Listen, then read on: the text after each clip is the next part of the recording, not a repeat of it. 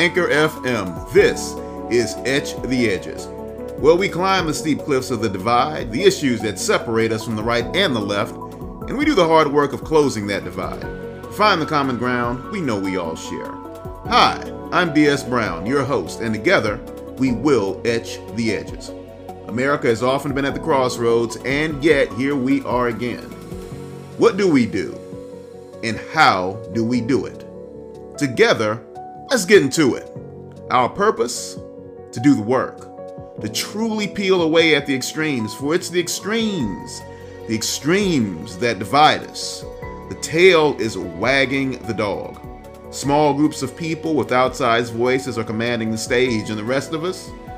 Well, the rest of us suffer for it. It's time for all that to change. Let's lean into discomfort. Let's have the hard conversations, and together, let's etch the edges.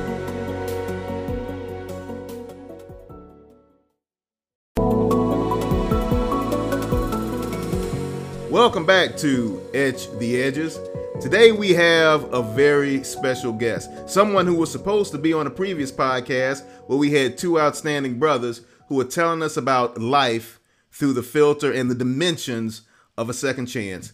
These were gentlemen who had been behind bars, incarcerated, and they were trying to step out into the light, to take the necessary leap forward to get what can only best be called a second chance.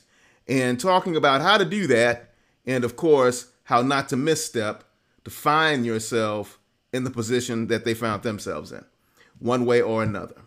One of our special guests couldn't simply be on because we were having some technical difficulties. You may know or recall that we were trying to bring that brother online and, and things just weren't working out.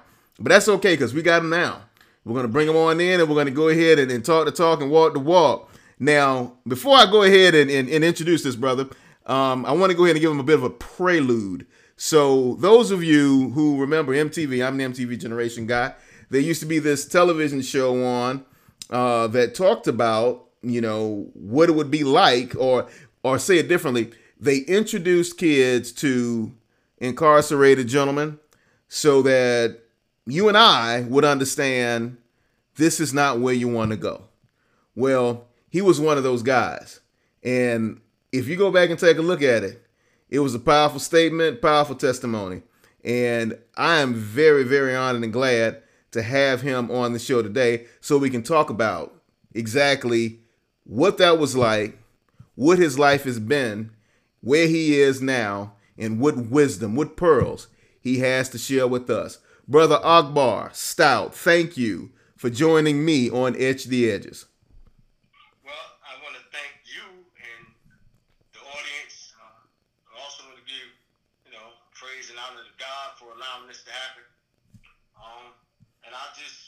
began by saying that the uh, the MTV uh, show that you watched was uh, I think it was 1999 uh, or Scared Straight 99 or something like that. Uh, uh, I think the producer was Mr. Steve Friedman or, some, or something. But in any event, um, I was involved with the Scared Straight program for 22 years. Mm our motto was to learn the truth at the expense of our sorrows. Uh, and we uh, encountered, uh, as you've seen on the video, but we also was off video, encountering at-risk youth, at-risk youth, uh, and, and just explaining to them the pearls and pitfalls of high school dropout, uh, truancy, uh, drug use, teen pregnancy, antisocial behavior, and you know, and just being wayward, just doing what you want to do when you want to do it, type thing. And as a result, we've touched a, a, a number of, of, of, people over the course of the 22 years that I was in the group. Uh, the group was um, pretty much um, full, had a full head of steam before I even joined. And, with 14 years uh, and running, uh, before my 22 years began. Yeah, it started in 1972 or 73, didn't it, brother? Something like well, that. Well, well, actually, the, the blueprint was was laid out in 1972 by uh, some some older brothers, brothers older than me, that had this concept of uh, not only changing their lives, but changing the lives of others. Right. And it took um, four years for it to come to fru- fru- fruition because you had to have, uh, and like you talked about earlier about you know politics and things that sort, you had to have you know political people get involved, and and, and thanks to this this judge in, in Middlesex County and the sheriff, mind you, uh, in Middlesex County, the program got started, and um, and ironically, I was one of the first kids to go through that program uh, in 1976. Um, so the brothers that imparted their wisdom to me at that time, I just was one of those guys that were that was just too far ahead. I mean, I was one of those antisocial behavior that I exhibited. Uh, I was smoking marijuana. I was drinking. I was taking pills. And I dropped out of school, and you know, so forth and so on. Um, And brother, before you go forward with that, when you think back on it, what do you attribute that to? Why why why did you decide to take that path anyway? What what what led you to go ahead and engage in that type of behavior? Well, I'm gonna tell you what led me, and and it's, it's, it's, it may sound corny, but it was peer pressure. I wanted to be like the other guys. I didn't want to be like my parents. They worked hard every day. They came home to, you know, you know how it goes. You work, you continue to work, and then at the end of the week, it's like, what am I working for? I don't have nothing. It- Yeah. yeah. So I didn't want to be like my father who drove a truck all day. I didn't want to be like my mom who worked in the nursing home. And I just felt like I was uh, the black sheep of the family. And when you feel that way, and when you outside of the home, you're going to be attracted to the pimps, the drug dealers, the hustlers, and, and, and you know, the, the, the people that's opposite of how you was brought up. Right. So it was, it was peer pressure that led me into smoking and drinking. And I'm gonna tell you something. It, it, it, my my descent was just as quick as my escalation. Wow. And, and say that to say this. I started smoking marijuana. And, and I, I, I can trace it back to the very first time that I smoked marijuana. And I'm 60 years old now, so you're talking about some 48 years ago, I smoked marijuana. The problem was I fell in love with getting high. Well, all right. That's that's where, where marijuana took me. Is where I thought anyway that that's where I wanted my life to be. Mm. Yeah. So, but it quickly escalated to dumping pills, drinking, uh, eventually sniffing cocaine and sniffing heroin.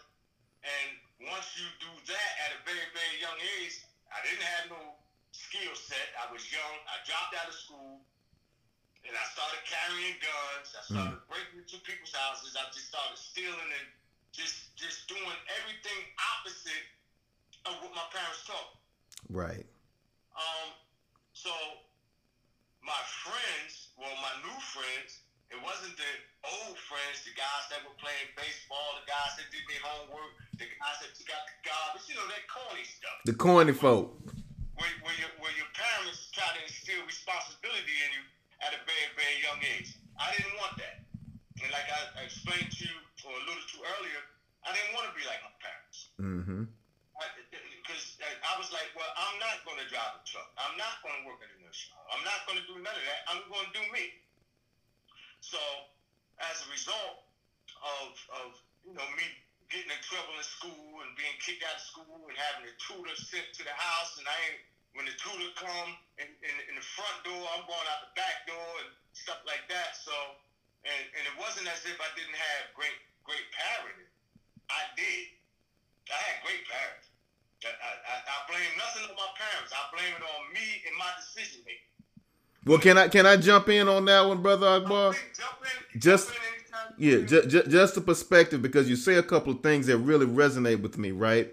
you say it and you say it's it, it it does sound corny because that's what we call it and you don't want to be a square nobody does but all of that to me is a function in which the environment you're in so your household may be tight they may be trying to raise you right square is just fine square keeps you out of trouble but outside the home in the neighborhood surrounding the environment the folks who are doing it and looking cool doing it, you know they won't end up anywhere good, but there's no better message out there. To me, that that that's the key. So it it it it, it you do take accountability. You're responsible, and that's great. But your environment did that to you too, and you can see that in any U.S. city today where the environment in the hood is still telling kids kids want to be cool. They want to be able to eat. They want to be able to go to school they don't necessarily start out wanting to commit crime, but everybody else doing it. And you know, all this other stuff. You want me to learn these things, and I don't even know if it, I remember one of my boys, my friend, he told me, and needless to say, he got himself into a bit of trouble. He was like, I'm not gonna make it past 22. So what's the point? You know, all that stuff y'all talking about, that's not for us. And that was what really hurt inside, too, to hear him say that, because you know, my I kept my head in books, and I always believed, no matter the hardships, that we could succeed, no matter where we were from. But all of us don't believe that. Still, I try to get kids educated in computers now, and I still hear the message sometimes from some kids that that's not meant for us. I'll play a video game, but I can't make one. Yes, you can. You know what? Uh, that, you just hit a, a, a, a, serious point there because I never looked at that. I mean, I looked at the environmental aspect of it, but my parents always tried to shield me from that because we were always in an area where none of that was around. Yeah. But that, but that still didn't stop me from finding that. Finding it, yeah, it's there. It's always there. So you know, although I was in a, a, a gated community, so to speak, the projects wasn't far from it. Yeah. You walk up the block, three, four, three, four blocks, then there it is.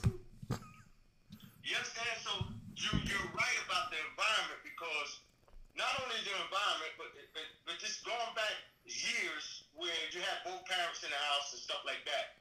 So, but he, now you have single parent homes. Yeah, yeah. And, that plays a, a major role because a mother, no matter how tough she is, no matter how great she is, and how she could be the, the best scenario on earth, she's not a man. Okay? She can only raise boys up to a certain point. You, you understand what I'm saying? So you yep. need that. You need that that that I ain't gonna say no indelible figure, but you need that man, that that no nonsense type dude. You understand what I'm saying? That's gonna give you that tough love, but he's also gonna show you some things. Absolutely. What I find, what I find, Akbar, and you and you hit the nail on the head with that. And it, it to me it becomes even more expansive, and I keep talking to people where this piece comes up, and that that's changed over time. We keep losing that, but it it usually it we know it can't be just the mama because the boy or the girl is gonna go out there and find something. And to your point, I grew up in the suburbs, but one of my best friends used to steal radios. We were thir- we were 14. And you know, the the the nonsense was right down the street. It was, it was right down the street. And what even though back then there was this feeling in the air of, of one person to the next, I think as time went by, we continue to lose that. And my point, I'm gonna get to it, is the the the lack of community. So if there's a mama with a son, where the men at? I don't even if the daddy ain't there to, to get get that out the way. Where the other men at? Because the children need to be raised by the community. Bottom line, the parents who are there to try to help to support the kid. They should not have to do it alone. It takes all of us. And sometimes it takes us to help raise each other when we're 25, 35, brother, even 45. Because we know, you and I both know for real, that some people don't grow up, they just get older. And, and,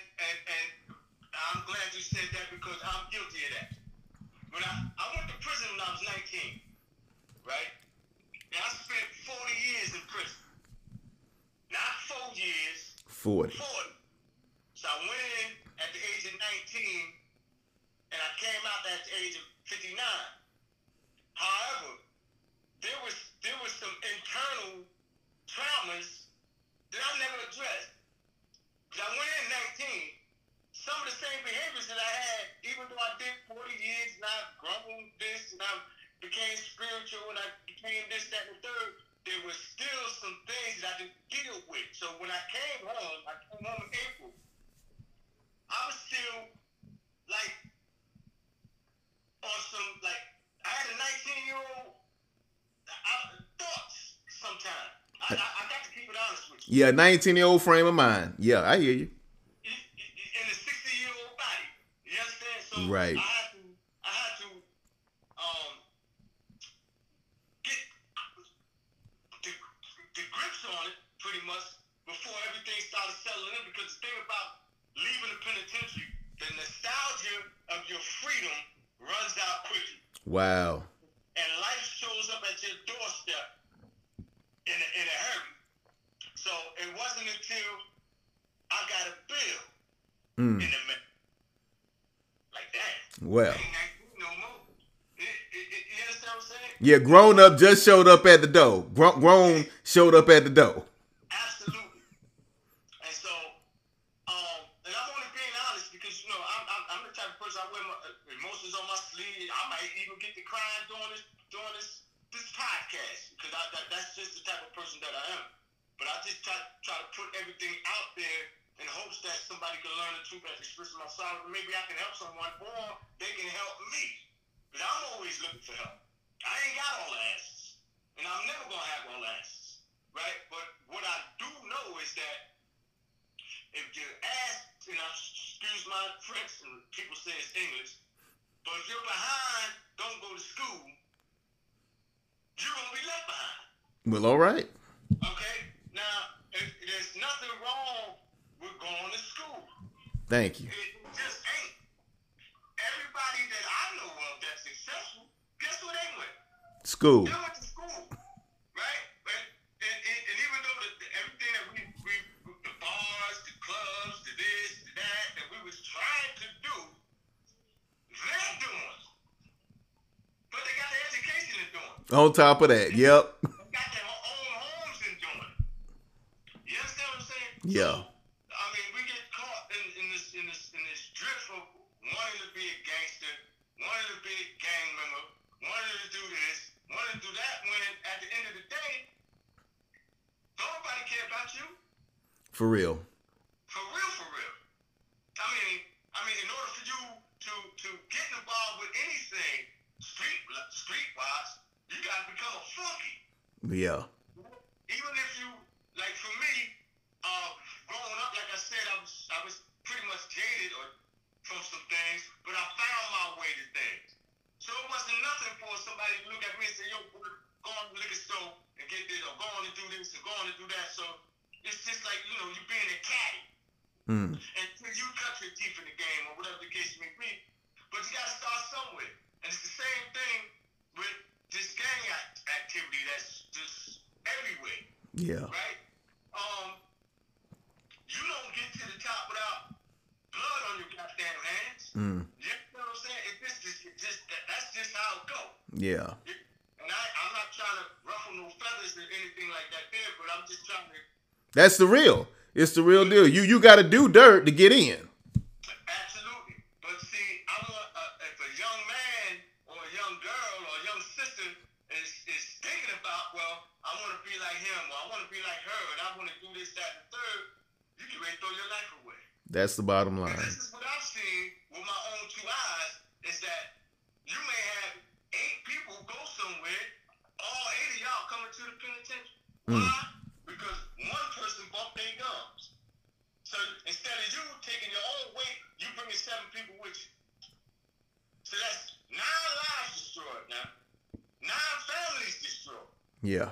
Family of the victim. Let- let's put that out front. It's because it's, it's, it's victims' right, victim compensation, and things of that sort. So it's the victim, and then it becomes you and your family and whoever else your co-defendants or whatever. And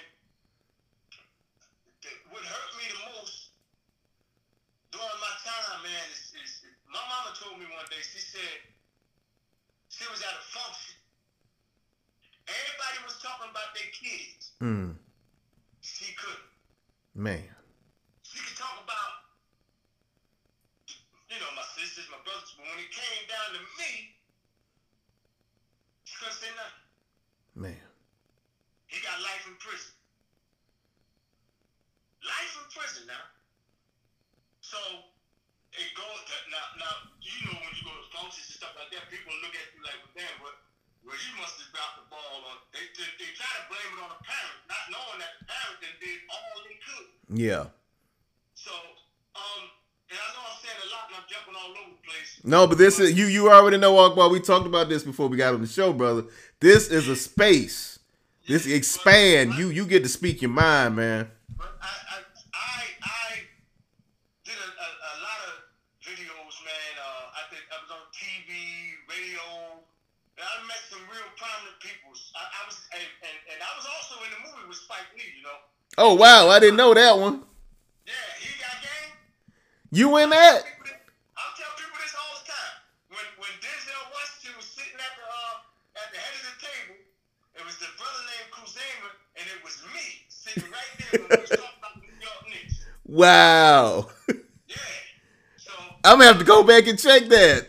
yeah, yeah, it's, it's he got game, and I had a uh, I think I had a, uh, a yellow a yellow sweatshirt on. I wanted everybody to see me. You know what I mean? I'm in there with Denzel. But anyway, but I met some prominent people over the years, man, and um, and and and and, and despite me being in prison for that length of time, and and and I, I'm gonna tell you this, I was supposed to be in prison. I hear that. Wrong. I took somebody's life. You understand what I'm saying? So that's Yeah. no. I mean, you can't measure up. Well, how much do you do for life? I, I, I mean, eye for eye, two for two. I mean, if you really want to look at it. Right. But I'm guilty. I'm not innocent. I, I, I'm guilty as charged. I was supposed to be in prison because my behavior led me to prison. If you don't mind, brother, can you talk about that circumstance? How how how, how did you fall into that and, and do that? Well,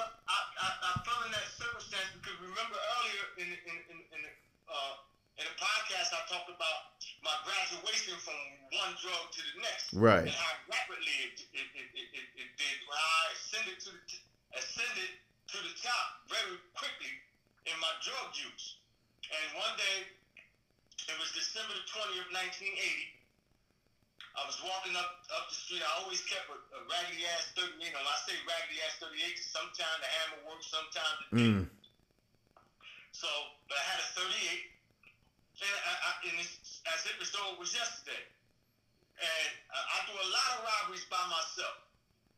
Uh, it's just that I always had the heart to just to do shit by Just go do it alone. No crew, no nothing.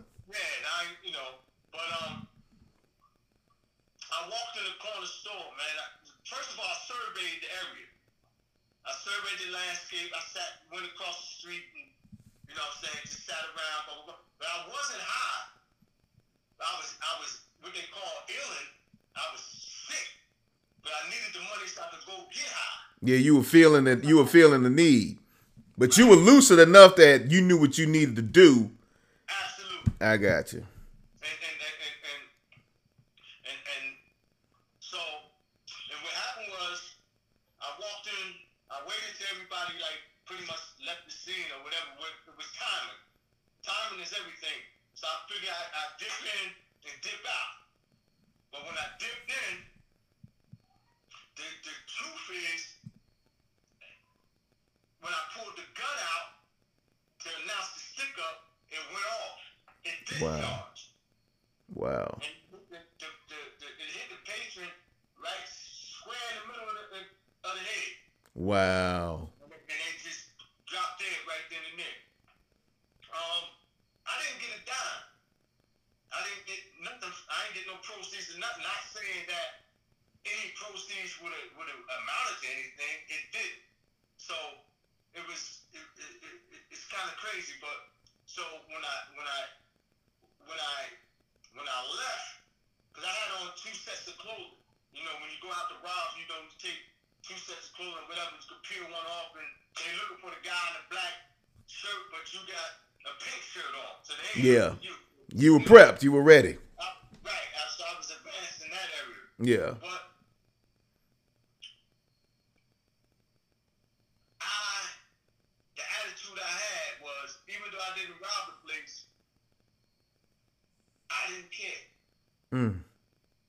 because I walked right out of there and robbed something else. Wow. I wanted to get high, Yeah. and so I went on a, I went on a, I went on a run for like three, four weeks. As a matter of fact, it was it was it was a month. It was exactly a month. I went on a run, staying at other people's houses, staying in different towns and stuff like that. Meanwhile, my mama got a house kicked in. Wow. Uh, police, you know, that drove them all out the street and stuff like that. But when you in the throes of addiction, you don't care. That stuff doesn't matter. And, and, and, and, and it didn't resonate with me or dawn on me till I had 10 years in. When I was laying back on my bunk in Trenton State Prison, I was like, damn, man. I took my parents and I took my whole family, even the community. Because I had close in the community. I took the Yeah. community shit. Yeah. And um and and my behavior destroyed the fabric of the community. And I didn't know how to repair that. Yeah.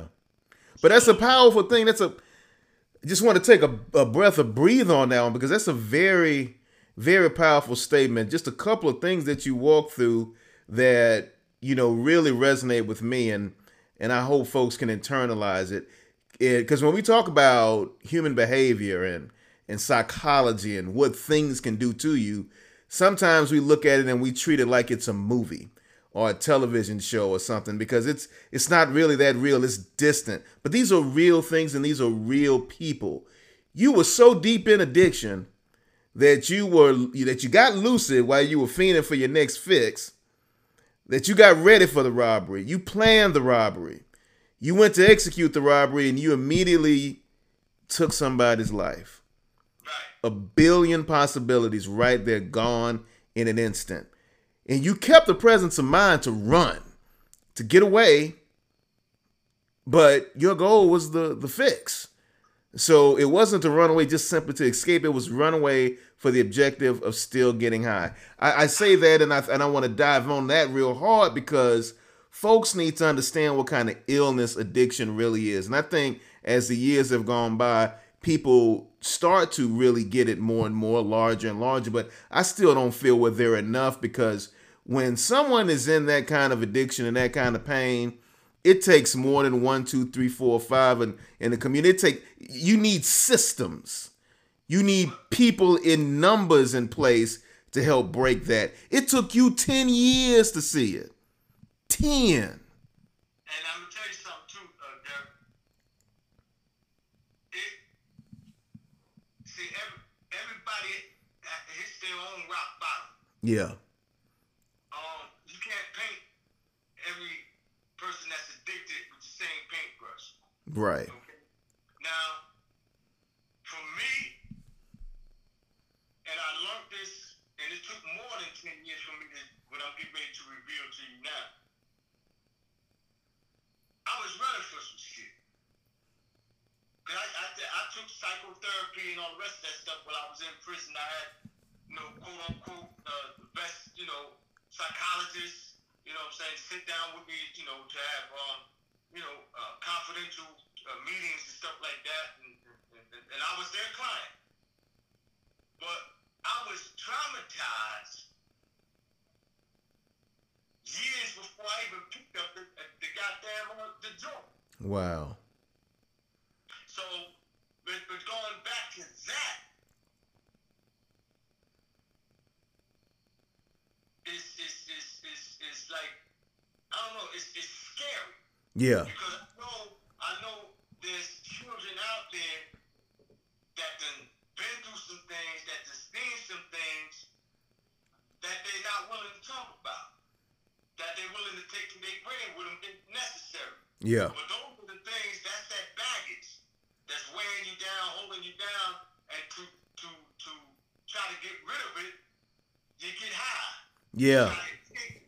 Yeah. You understand? But but but and then with your addiction, you don't have no feelings in your addiction. The only feeling you have is a sickness. That's it. You can't function unless you got that fixed. So you have no emotions. There's no emotions in addiction. You know, people all the rest of that shit, but they're only crying because they want that goddamn fix. Fix. There's no, there's, there's no emotions. That trauma's been pushed so deep and covered so much by those drugs that you can't do anything else but get more drugs. and and then you find yourself starting off with one bag. Then you got five bags. Then you got ten bags. And guess what? You ain't getting no higher. It's just the, the what, what we call uh, a, a routine or, or, or, or a familiarity with the use of drugs. Yeah, it's just a habit now. It's a never-ending cycle. It's a habit. Because I done been, and, and, and I'm, let me say this too, Garrett. I just want to put on record that I'm 21 years clean. I've been practicing sobriety for 21 years, Awesome. right? As of the year 2000, November to be exact. But for 20 years, I used drugs in the penitentiary, Wow. right? And, but I, I you mentioned the Scared Straight program, things of that sort. While I was working or while I was volunteering my services to the kids, I was always sober. So I never took that. So I was able to separate myself from the herd with that. Right, But in right. my quiet time, when I left the the the the the, the, the doldrums of the penitentiary, the doldrums of prison, because you know, 40 years is see a lot of things Yeah. you involve yourself in a lot of things, and and but I used to get high to escape my reality, and one of my realities was I had I had struggled with forgiveness. Mm. I didn't know if I was worthy to be forgiven, Wow. and it wasn't until it wasn't until I went to church one Sunday, and I'll never forget it. It was a a, a pastor. We call him um, Reverend McClendon. He had preached a sermon on forgiveness. And I'm sitting there in the pew and I was like, he's preaching to me. He's talking to me. You know how you can sit there like, okay, you're looking around like, to me. You know, and I'm still bravado. I still got my chest poked out. You know, lifting weights at the time, so I was having a little weight up and everything. Right. My attitude, my little swag and all that. But you feel him. You feel him. He's talking to you.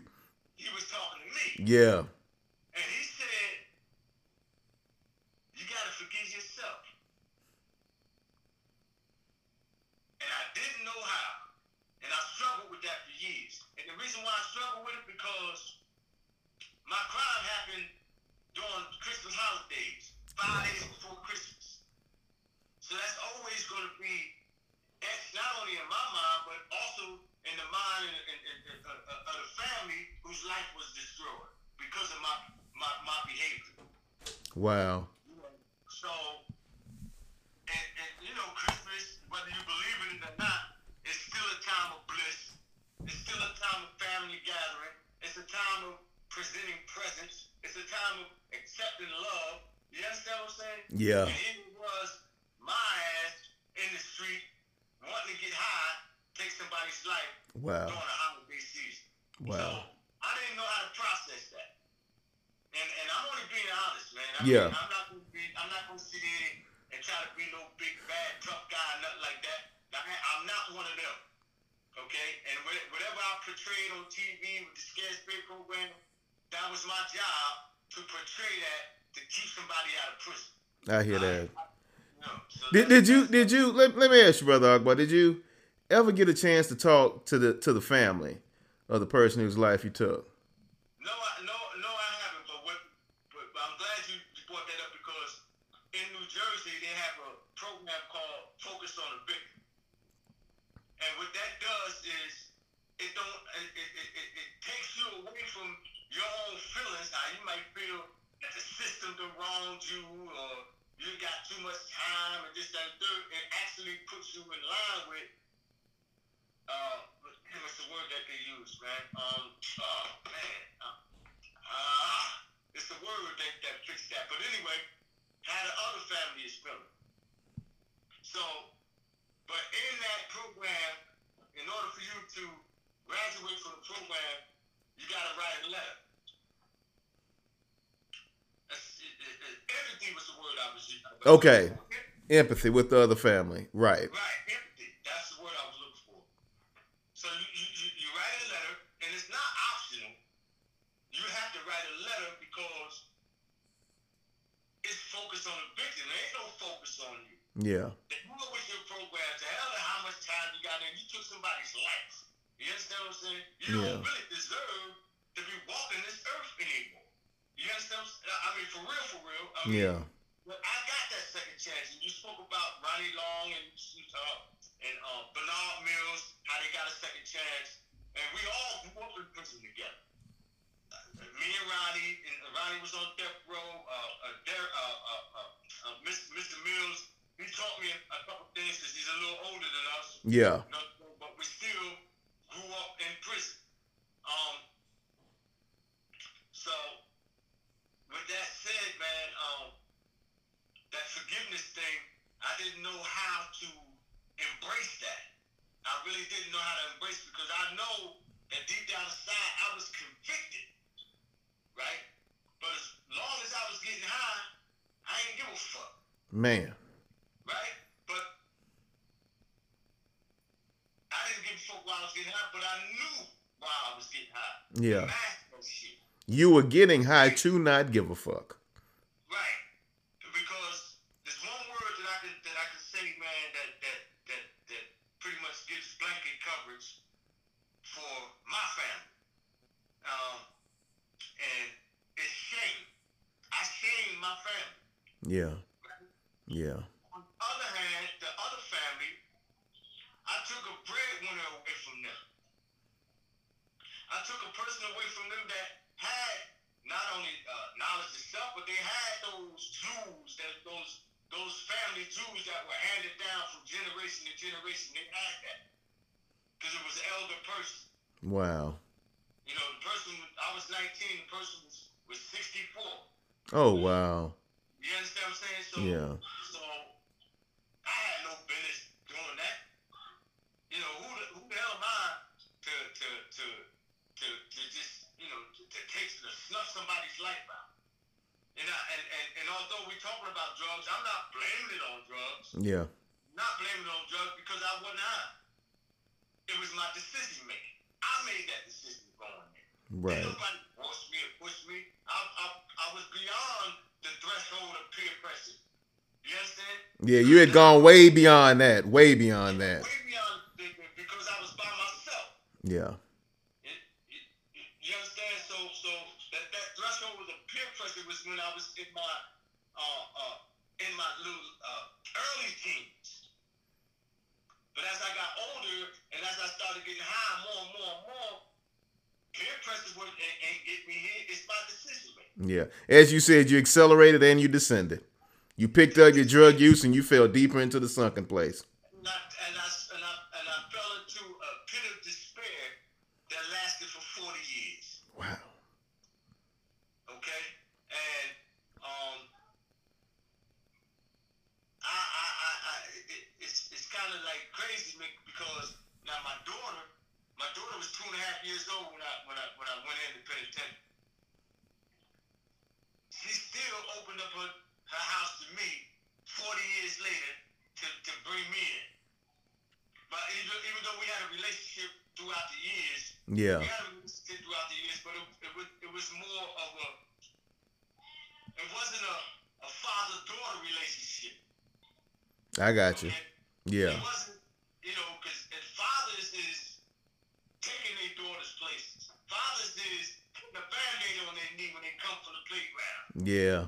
Okay, and daddy is someone who just on phone with mommy at. You understand what I'm saying? You know, and, and then you, you, you have, so it's a difference. I get you. I get you. I get you. So, the, you know, the role I had to play and the role that she accepted me for playing you know, while I was in, in, in the penitentiary kept us connected. And um, as you see, she helped me with this. You know, Yeah, she did. She's she's right there for you. So, and I always lean on her. Yeah Things like that. But yeah, man, um, I, I, I, I know that there's people out there, man, that um, that's that's going through the same thing. Because they, the, the, what they say is that the game will never change, just the faces. Yes, the The faces. don't change. That means the blueprint is still the same. That's right, and that's the part that needs to be broken up and destroyed. Well, I, I, I, I can tell you this, and uh, they had they had um, a program out here uh, some years ago where they they was taking kids to the morgue, right? Wow. Um, and I, I ran into I ran into uh, quite a few people. Matter of fact, a couple officers that worked in in, in the penitentiary came through the Scared Straight program. But they now retired. They retired officers. They retired sergeants, lieutenants. But they they got the message. Yeah, that's something else. A couple of them went to the morgue. They, they went to the morgue, like uh, uh, uh, gunshot victims, uh, overdose victims, and then, you know, while they doing autopsies and stuff like that. And, and someone was there to show them this is a direct result, especially for the one at OD, this is a direct result of drug use and abuse. This is what happens. This is what happens. This is what happens when you ain't got your ass to school. Yeah. You climb in somebody's window, you trying to break in their house and they blow your brains out. Yeah. Wow. This is what 17 years old on a slab. Man. You understand? So, so, so they have examples. Well, now, Akbar, you went through a first round of Scared Straight. Do you think that if you had gone to the morgue and did this other program, that it might have changed you? Because you know, addiction is hard. No, no, no, no. And that's the reason why I say no is because I was too far gone before Right. I got there. Right. Okay, my I I I, I already made my bed, so to speak. Yeah. I made my bed. You know, all my friends was been in jail. You understand? They Yeah. carrying guns. You know, we just doing what we do. Doing what? Yep. I got you. I got so you. it wasn't no, it wasn't no no spirit. I and and um, not to say that I that, that I that you know I, you got people throw rocks at jails. You know, in the, in the wintertime because they want to get warm. I needed to go to jail That- because if not, jail saved my life. I'm Yeah. Tell you that. It, it literally saved my life, and it gave me an opportunity to grow as a person. Okay? I ain't gonna say grow, and you notice I didn't use the word, hello? Yeah. well, I'm here. I'm here. I don't know where, I ain't gonna say grow as a, grow as a man, but grow as a person. Yeah. I wasn't able to be, I wasn't placed in a, in a, in a manly situation to take care of your family and, and, and pay bills and stuff like that there. But as a person, I grew. Let me ask you this though. So, because we got programs that you know want to try to f- fix it before you get to that point. Then, of course, after the fact, we can try and do things to prevent recidivism. That's that that that second chance. We we know that. Can you think of and and I would say I would ask this of you when you look back and you're in the middle of it. You know, like you said, you're too far gone. Is there anything some program, some anything you would have thought of when you look back on it that would have pulled you out of that, would have saved you, would have saved that 64 year old man's life and kept you out of those streets? Is there anything that anybody that you can think of could have done to say, if someone had intervened and done A, B, and C, everything would have been different? Well, there, it's sad to say, but I had everything at my disposal back then. And I had baseball coaches, guys who played baseball really well. I remember you saying that, yeah. Yeah, I mean, I love baseball. So I had baseball coaches. I had clergy. I had uh, the DARE program with, with, with, with officers used to come and, and take us places to the zoos. I, we went to Smithsonian Institutes. We went to uh, uh, libraries. I mean, so th- th- everything was at my disposal. So Yeah. I had I had everything, but I chose to dismiss that and just do what I want to do. Right. And as a result of my decision making, see, when you turn left, you turn left. You turn right, okay, you're gonna get it right. You understand? But Yeah. you turn left, and ironically, I'm the only one out of my family that turned left. Wow. Which goes back to you saying you were the black sheep. You were the black sheep.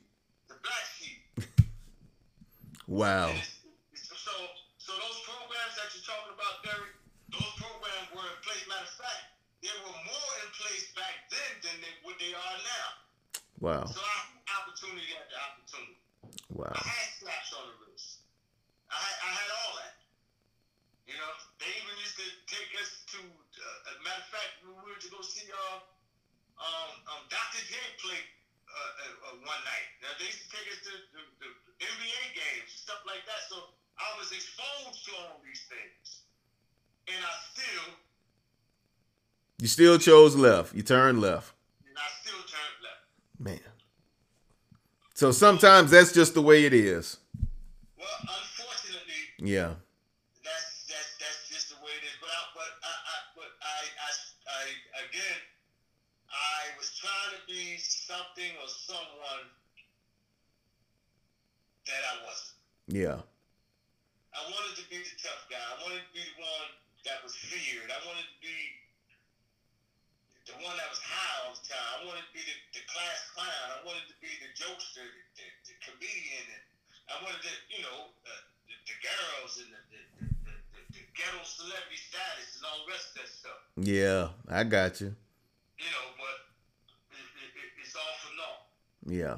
But but I think it just it's just it, at the end of the day, Derek. I mean, we like you said, it takes a village to raise a child, but even that village cannot determine a person's decision making if he chooses to be left to his own own demise. I cannot argue that, brother. I can't argue that at all. So, but and there's there's, there's countless uh, guys that were that's going through the same things that we just discussed. Hundreds of them, thousands of them. Yeah. I mean, when you look at the the, the, the staggering numbers of, of black youth and and, and, and institutions, it's twelve to one. It's tragic. You, you understand? But Yeah.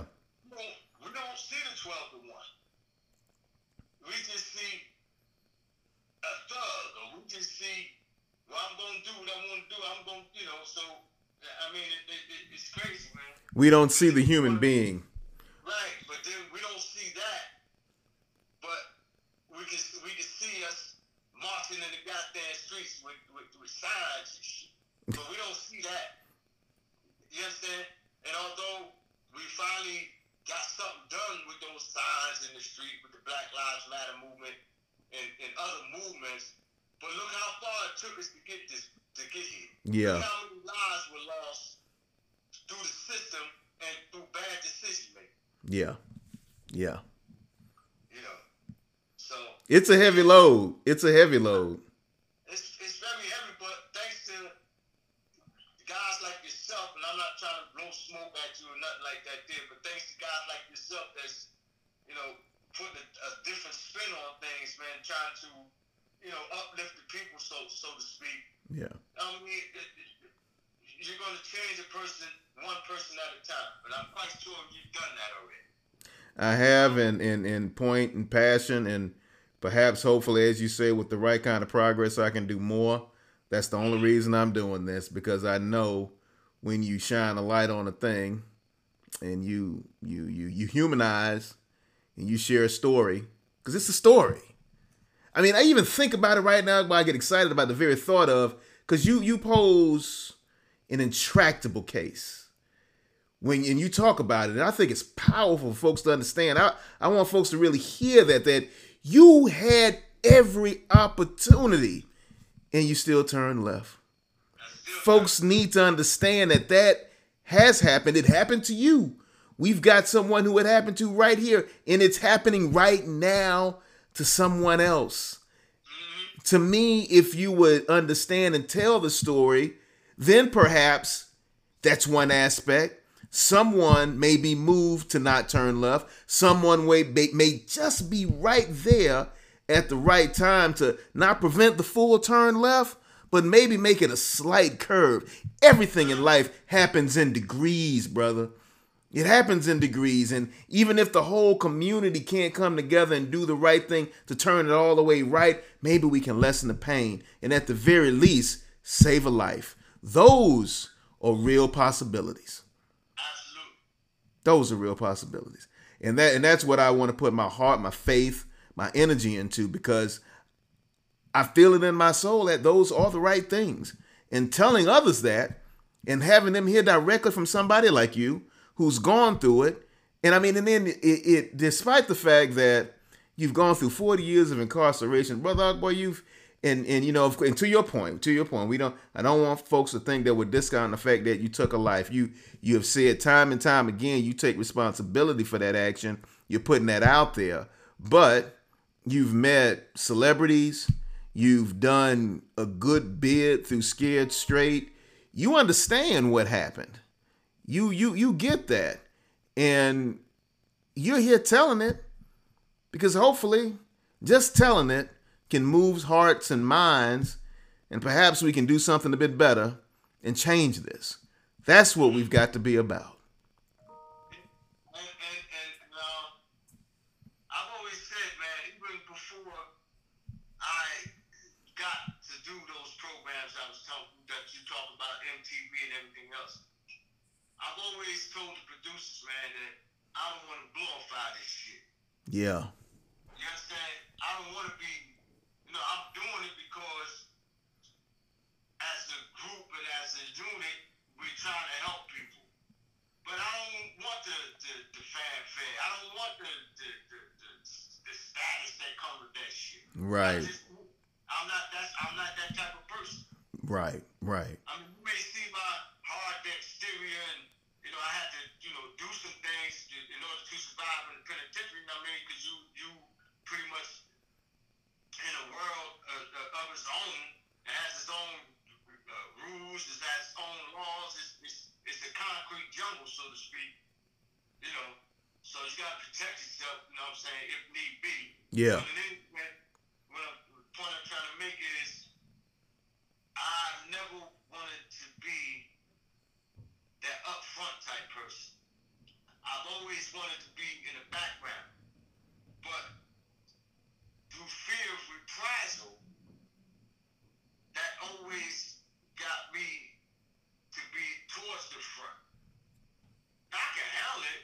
Yeah. But I prefer to just be sitting on the sidelines, man, being that, that as you said, that pearl or that jewel, and prayerfully hoping that somebody re- respond favorably to the podcast and whatever else we're doing. Absolutely. Absolutely. Well, brother, look, I, I just want to say thank you for taking the time. We have etched some edges tonight. I want you to know that, brother Akbar. Thank you for sharing your story. It's a powerful one. And we've got more to unpack. Um, and we'll continue to do this. And like I said, there are other things me, you, Ronnie, and um and Brother Bernard want to engage in because um it's it's it's necessary work. We want to make sure we do something to impact recidivism. We want to make sure we do something to impact those people who may be considering such a path. And if you know if scared straight doesn't work, maybe we can think straight. And if you shine a light on the situation and give somebody the ability to cr- think critically, it comes down to the decision making. It's left, right, but all of a sudden the smoke is cleared, the filters are removed, and they see, well, wait a minute. Wait a damn minute. I'm not going that way. That's right. I'm going right. Well, if I, if I may add on, I just want to end on this note, then you can take it away from there.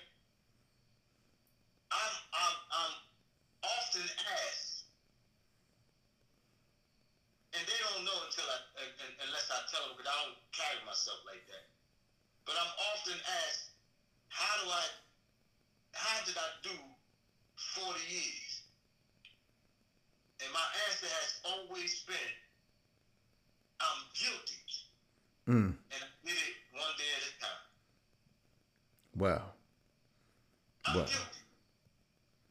And, and, and, and I feel so blessed. And you don't know this, but Ronnie know, and uh, Mr. Mr. Mills know, because Ronnie was my jailhouse lawyer. But I was denied parole on five different occasions.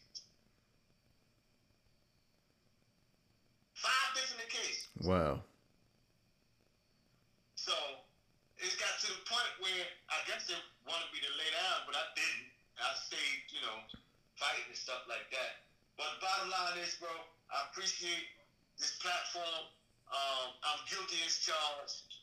Uh, I did 40 years. Uh, that's my thing, you know, and um, and, and, and, and, and let me also uh, uh, alert you to the point with to the fact that on the 16th in New Jersey, I've been invited at to uh, anti uh, anti violence. Um, um, um, they're having some type of uh, event that they want me to speak at that event. So I don't know if I'm gonna be able to speak at length like I'm speaking to you now, but my story don't change. I heard that. I heard So, that. Whatever I can contribute to keep a person from from going to the graveyard or going to the penitentiary, man, and that's that's the reason why. I think that's my purpose on it. And that's where we'll and that is where we'll end it, brother Akbar. Those are strong words. Amen, brother. Appreciate you, Appreciate you brother. No doubt, no doubt.